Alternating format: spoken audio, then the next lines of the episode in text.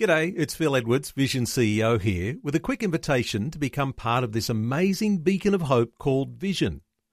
Together we can put our love into action to help people of all kinds build or rebuild their lives on the truth of God.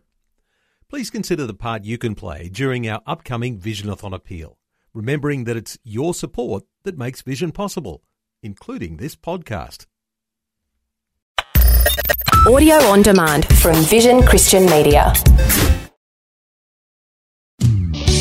Want to win in life's challenges? To know the will of God and have more passion for Him? Practical help right now with Tak Bhana and Running with Fire. My goal for this week for you and for me is that we grow in the ministry of encouragement. I don't want you just to hear a good message on encouraging. I want you to grow and become a doer of the word as well. Because if as you become an encourager, I believe it's going to bless your life in an incredible way. Because when you pour out to others, others will pour into you, but more than that, God will pour into you as well. 1 Thessalonians 5, verse 11, therefore, encourage one another and build each other up. The Roman army was one of the most powerful armies to ever march. And one of the reasons was this as soldiers marched in the battle, they were encouraged by the Parakletos. Who were they? The Parakletos were men who would walk alongside the soldiers and speak words of encouragement, would sing songs of victory, would remind them of past victories, and as a result of that, Roman army became one of the most powerful armies ever to march. For any organization, for any group, for any church to be a mighty army advancing and taking territory, it will need the ministry of the Parakletos. In other words, a great atmosphere of encouragement. Imagine a group, imagine a church, imagine an office where when anyone walks in the doors, they're going to ask, What is this atmosphere? It's going to be one of encouragement. Can I encourage you? Whatever group you're a part of, a church, a small group, a department, whatever it is, why don't you be a part of developing an incredible culture of encouragement? I'm telling you, the performance of that group will go to another level. It's just the way it works.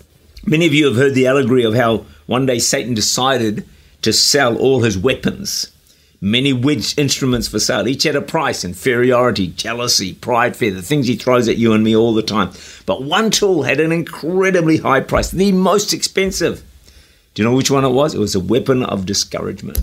When asked why it was so expensive, the answer given was because it was his most effective weapon. When all other weapons failed, the enemy of our souls would pull out his most powerful weapon, the one of discouragement. We need to do the opposite. We need to be great encouragers so God's people will win in the battles of life. Hebrews 3:13 but encourage one another daily, as long as it is called today, so that no one may be hardened by sin's deceitfulness. Encourage one another daily. Wow. When you do it on a regular basis. when you do it on a daily basis. It's not something you do once a week or once a month, but do it on a daily basis. Why don't you make a decision that before today is out, that you encourage two or three people? Who faces discouragement? Everyone gets discouraged at times. We can think if I was spiritual enough, I would not get discouraged. It's just not true. Many of the Bible greats got very discouraged. Elijah wanted to end his life, as did Jonah. David, read the Psalms, got deeply discouraged, as did Jeremiah. Spurgeon known as a prince of preachers. Would you believe it? He struggled with depression, severe depression. So we need to be honest, really, really honest. Sometimes the more you're sold out for God, the more you live for God, often the greater attack of the enemy to discourage you and to derail you.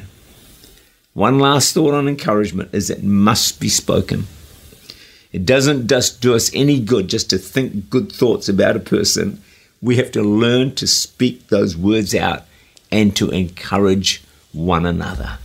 It's my prayer that through the course of this week, as I said at the beginning, you will grow in this greatest, one of the greatest of all ministries, the ministry of encouragement. You will change and transform lives, and you will see people excel beyond where they are at right now.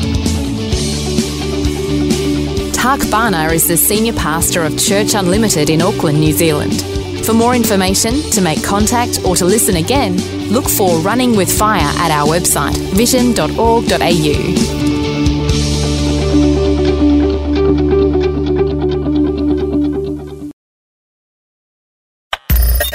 Thanks for taking time to listen to this audio on demand from Vision Christian Media.